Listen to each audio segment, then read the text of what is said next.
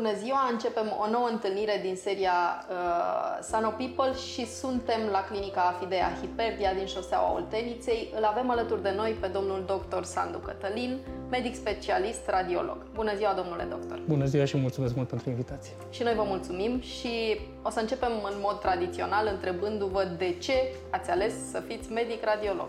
Hmm, pasiunea a început uh, treptat, a fost o decizie îndrumată cumva de către profesoara mea de biologie, doamna Pelmuș, care atrăgându-mă către Olimpiadele de Biologie în clasa a noua, am început să, să gustă din ceea ce înseamnă biologie, importanța ei și cum am început să înțeleg de fapt ce se petrece pe lângă mine, în mine și așa mai departe.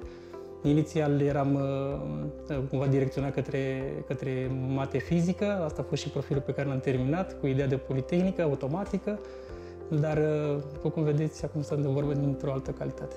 Da. Am putea spune că ați ales cea mai tehnică ramura medicinei? Da, și eu m-am da? gândit la chestia asta.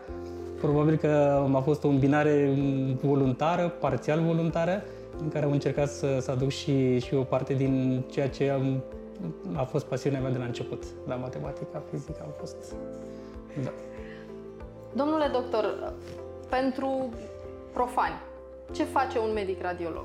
Da, este interesant. Frecvent stă în spate, undeva, unde nu știe nimeni, poate niște colegi și clinicieni cunosc locul lui de muncă, uh, stă și interpretează imagini.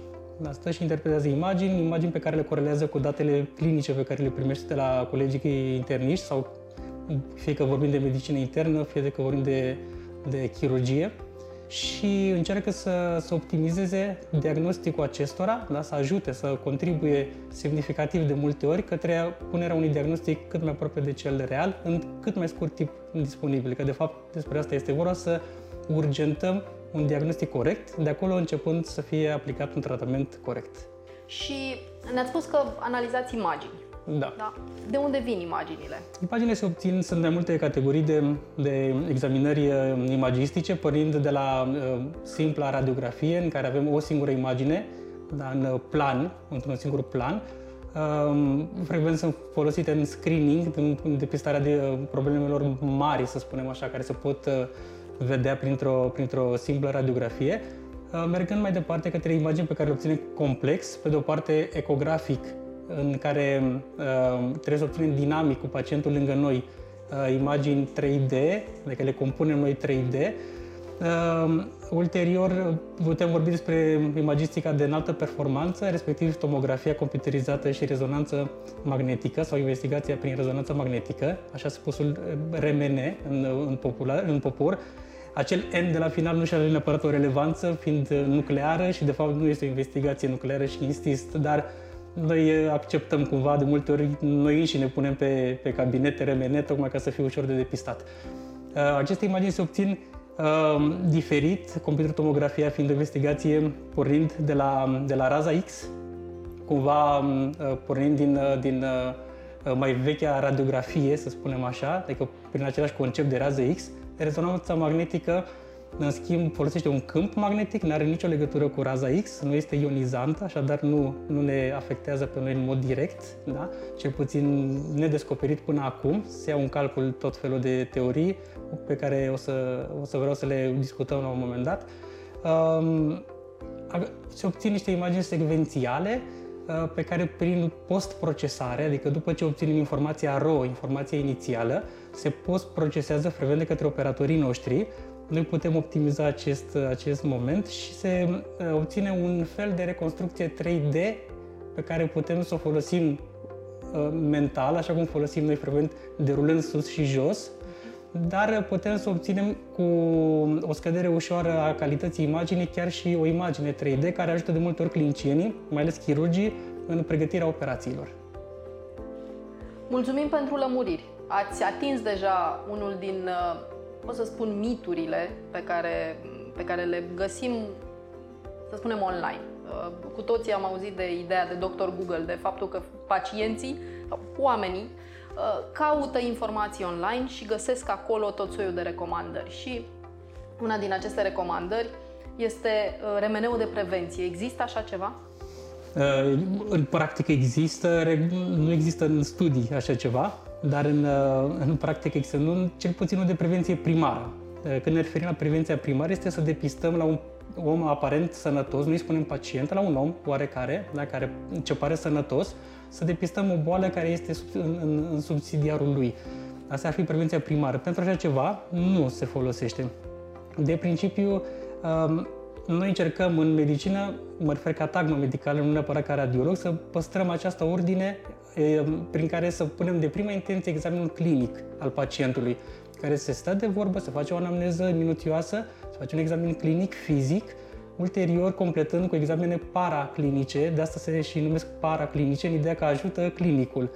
Dar trebuie să facem inițial un examen clinic și ar fi de preferat, fie că vorbim de o medicină primară, o medicină de familie, da? fie că vorbim de un specialist ulterior de medicină internă, de orice altă ramură, sau o direcție chirurgicală.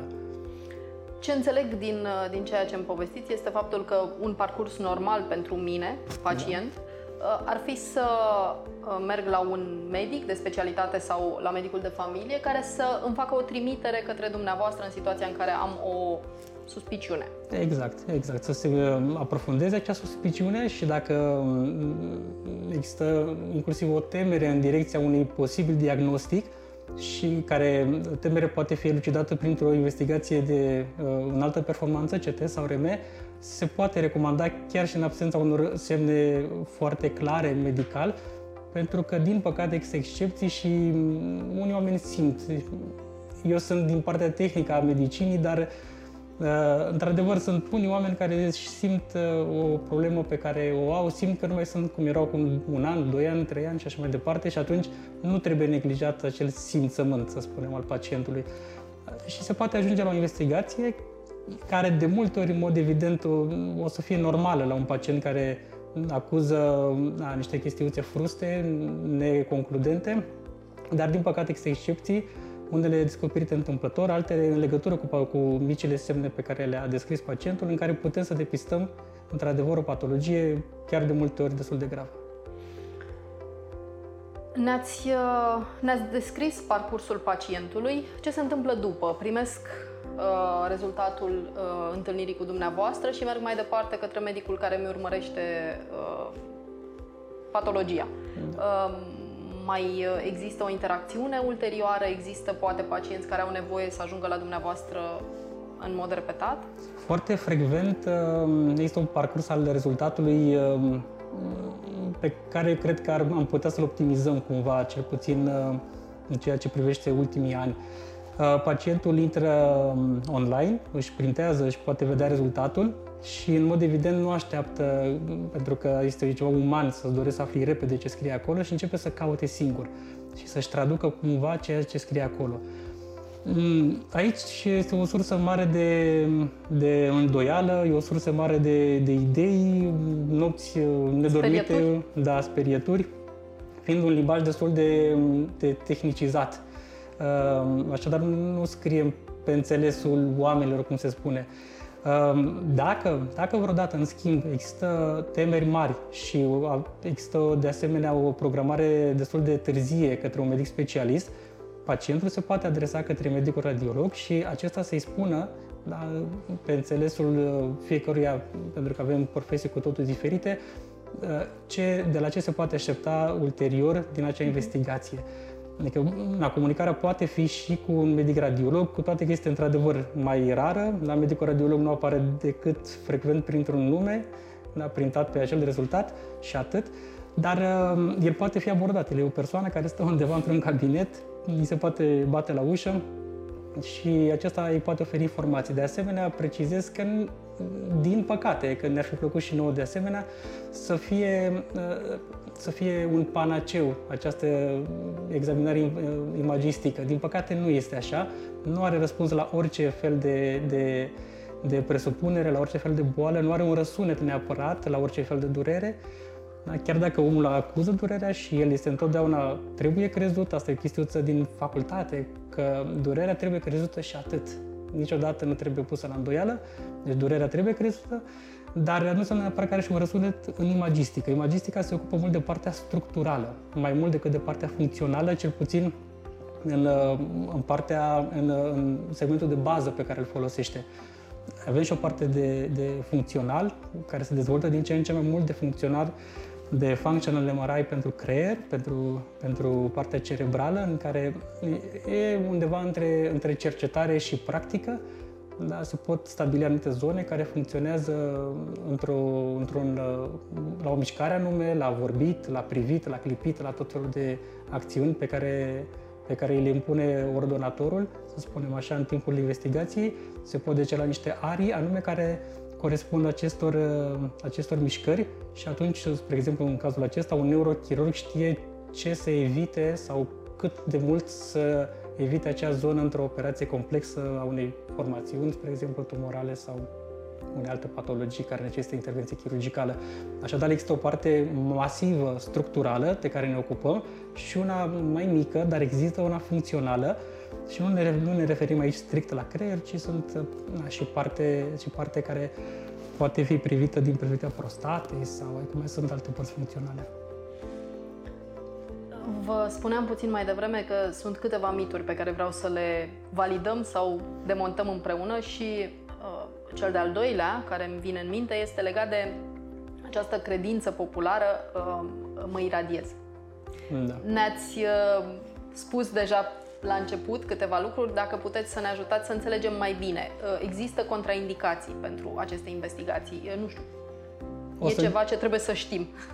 O să încep uh, cu un răspuns la ultima parte, dacă există contraindicații. Um, conform și cursurilor pe care le facem la CNCAN, CNCAN fiind uh, o autoritate care se ocupă de reglementarea razelor X și cum se folosesc și așa mai departe, pentru partea diagnostică și monitorizare în uh, controlul de după uh, eventuale tratamente pe care le-a primit pacientul, nu există o doză maximă pentru iradiere cât timp balanța risc-beneficiu este de partea beneficiului.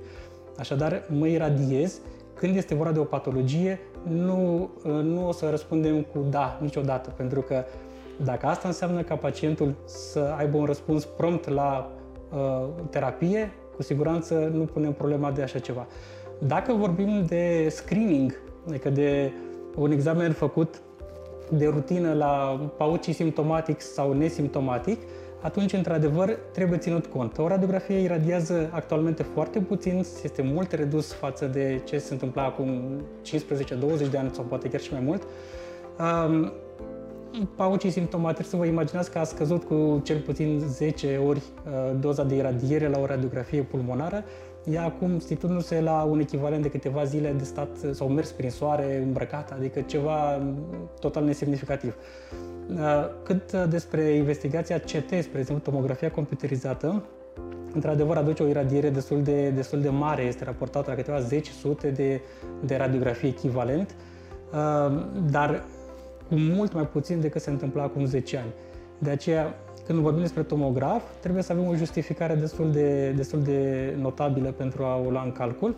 Rezonanța magnetică, în schimb, Uh, nu iradiază, nu folosește raza X și atunci evident că nu iradiază, folosește acel câmp magnetic de care spuneam la început, prin care mm, creează uh, niște, niște uh, pattern-uri pe care noi le folosim și se transformă din ceea ce uh, vorbim de fizică cuantică, este real fizică cuantică, apropo de da, mitul fizicii cuantice, fizica cuantică o redăm pe ecran și atunci Uh, într-adevăr, um, punem în funcțiune acest lucru. Așadar, nu iradiază rezonanța magnetică și ori de câte ori este necesară se folosește inclusiv și mai ales la persoanele tinere, fie că vorbim de, de o spaimă, da, pentru investigație cerebrală de rutină la o durere de cap pregnantă sau cronică sau pulsatilă sau așa mai departe, chiar dacă este persoană tânără, își poate face într-adevăr o, zonăță, o, o examinare prin rezonanță magnetică pentru elucidarea fie unei patologii subiacente, fie pentru liniștea pacientului. Până la urmă, și sănătatea mentală este la fel de importantă, poate chiar de multe ori mai importantă decât, decât cea fizică sau poate, o poate ajuta pe cea fizică. Domnule doctor, care sunt cele mai frecvente patologii pe care, pe care le întâlniți în practica dumneavoastră? Da, din păcate a fost o perioadă pe care o știm cu toții în care a devenit patologia pulmonară destul de, de pregnantă, la un moment dat uh, sufocant de, de pregnantă. Um, de rutină pentru, pentru noi sunt investigațiile cu, cu viză neurologică, fie că vorbim de patologia vasculară, cerebrovasculară, din păcate fiind o pondere destul de mare încă, prin, uh, printr-o complianță inițială, poate a unui stil de viață, poate printr-un bagaj genetic sau pur și simplu pentru o neglijență cronică. Dincolo de patologia cerebrală, avem de-a face și tinde să, ca volum de muncă pentru noi să, să ocupe cea mai mare parte patologia oncologică. Oncologică de diagnostic și mai ales oncologică de monitorizare. În diagnostic um, uh, frecvent vin cu o suspiciune pacienții din examenele clinice de care aminteam inițial și noi confirmăm și de multe ori vin nu pentru confirmare, ci pentru stadializare. Se știe de o tumoră și se încearcă să fie stadializată. Adică ce înseamnă asta? Înseamnă cât de extinsă este tumora primară, cât de mult invadează și ce afectează ea și de asemenea dacă are cumva alte imagini nodulare sugestive pentru însămânțări la distanță, însămânțări care înseamnă determinări secundare. Ne-ați, uh, ne-ați spus trei lucruri pe care le consider a fi foarte importante uh, și aș vrea să, să le legăm cumva. Uh, ne-ați spus despre sănătatea mentală, uh, ne-ați spus despre aceste, această nu știu, preponderență sau această majoritate a cazurilor oncologice uh, și ne-ați spus despre faptul că pacientul primează și este important să credem pacientul și să, să avem o, o comunicare și că inclusiv medicul radiolog este un om da? da. și intră în contact cu, cu pacientul. Dar pacientul nu vine singur niciodată, mai ales în situațiile acestea foarte complicate. Uh, vi se întâmplă să aveți de-a face și să, să discutați efectiv și cu familia pacientului? Ce sfătuiți familiile da, în aceste situații? Sunt într-adevăr momente foarte delicate, mai ales când vorbim de patologie, patologia oncologică, în care ei vin suportiv pentru psihicul pacientului, vin o mare parte din familie și este un moment delicat în care inițial analizez, sau cel puțin o spun cum fac eu, analizez ce se întâmplă în jur, care sunt persoanele vulnerabile la un eventual diagnostic grav și uh, încerc să mă gândesc cum să formulez și cum să le spun, astfel încât uh, totuși ei să afle despre ce este vorba, pentru că dacă nu conștientizează, cu siguranță nu vor avea o acțiune corectă în următoarea perioadă, dar în același timp să nu fie, să nu fie un impact emoțional atât de mare încât să na, decompenseze alte suferințe sau da, să, na, gesturi uh, de toate tipurile care, da, pe care n-aș vrea să, să le decompensăm cu siguranță. Um, apropo de sănătatea mentală care se um, este cumva foarte încercată în perioada asta și atunci un alt diagnostic grav pe acest fond de tensiune uh, cu siguranță ar precipita, ar precipita depresii sau tot felul de alte, da. de alte manifestări. Da.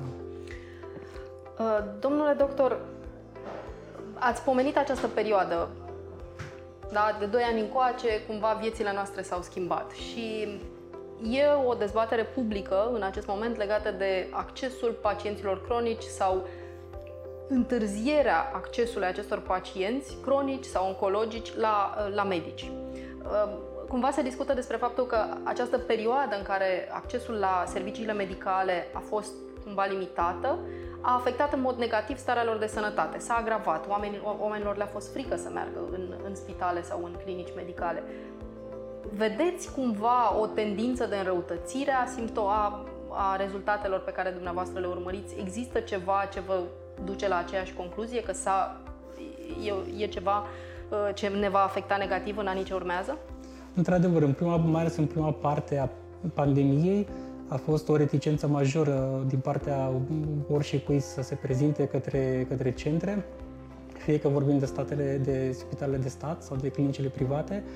Um, lumea asocia cumva această pandemie cu o situație mai gravă decât ar putea să, personal, la nivel personal, mai gravă decât orice ar putea să aibă ei și în același timp um, um, temerea na, globală, noi ne trecând, uh, cel puțin noi mă refer în țara noastră, prin, prin epidemii majore sau prin pandemii de acest impact, da? Um, da, într-adevăr, în prima parte am văzut o întârziere și poate uh, o stadializare, apropo de ce vă spuneam, o stadializare uh, cu o severitate mai mare în prima parte a pandemiei, însemnând poate primul an. în care oameni care ar fi trebuit să meargă la control au întârziat, au amânat 3 luni, 6 luni, un an de zile și în mod evident au întârziat și planul de, de management al, al, al bolii și poate că se vedeau atunci un pic, sper să nu există momentan cel puțin din ce am citit eu, nu există studii care să spună chestiuța asta, că pandemia a întârziat sau a agravat, dar este o constatare. Poate să fie și o parte de aleator la mijloc. Dar în ultima perioadă nu, nu văd o agravare, ci din contră, o îmbunătățire. Uh, vorbim de ultimele luni în care s-au uh, deblocat niște, pro- niște programe naționale, cel puțin pentru partea de imagistică. Sunt uh, șapte programe naționale de monitor, așa spus, monitor 1, 2, 3 până la 7, în care fiecare monitor înseamnă un spectru de patologie, prin care pacientul se poate prezenta cu acel bilet roz emis de medicul specialist la orice centru și ei va fi, examinarea va fi efectuată în aceeași lună, în timpul celei luni în care ne aflăm, în care se prezintă pacientul și asta a deblocat cumva acest acces, apropo de ce spuneți, cu siguranță politica națională de deblocare a fost pentru că se întâmpla exact ce m-ați întrebat la început, a fost o analiză, mă gândesc, undeva ministerial, posibil, și au constatat aceste probleme și, într-adevăr, acum programele de monitor cred că funcționează destul de bine cel puțin cât văd despre monitorul post-COVID, monitorul de uh, boli cerebrovasculare, monitorul oncologic funcționează cu adevărat foarte bine. Care sunt uh, implicațiile cele mai severe sau cele mai frecvente pe care le-ați văzut uh, la pacienții post-COVID? Dintre am văzut un pattern diferit. Începutul pandemiei a venit cu foarte multe complicații vasculare. Tot ce înseamnă accidente vasculare, embolii vasculare, tromboembolism pulmonar, accidente cerebrale, am văzut o patologie foarte mult asociată de tip vascular prin tromboze.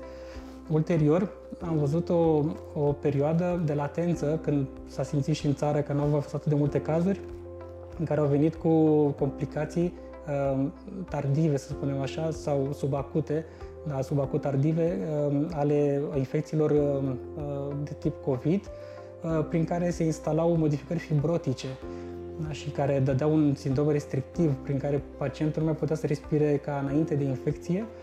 Da, asta a fost o, o perioadă intermediară.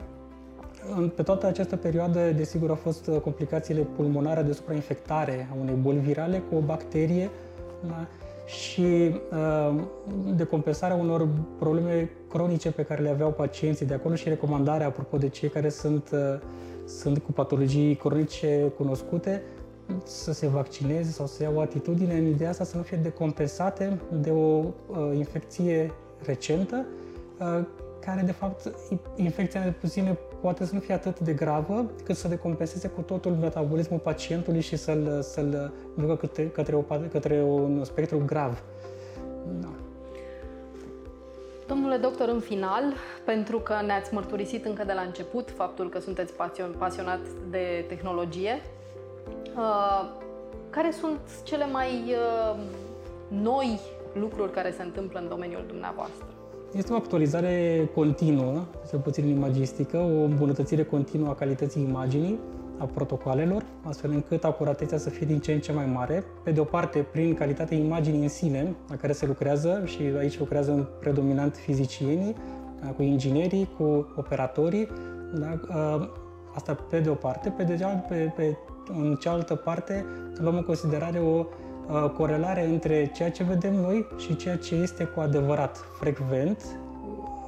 Este într-o concordanță acest complex, dar din păcate sunt cazuri în care, cum am mai spus, nu există, nu există un panaceu și atunci nu putem ști în toate cazurile ce se întâmplă.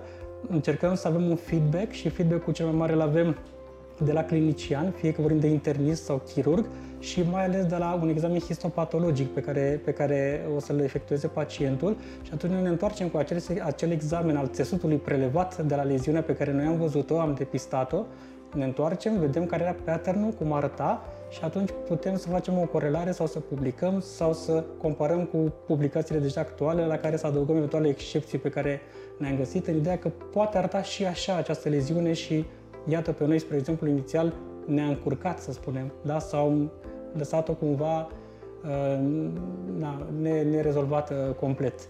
Da? în, în perspectivele astea se, se lucrează.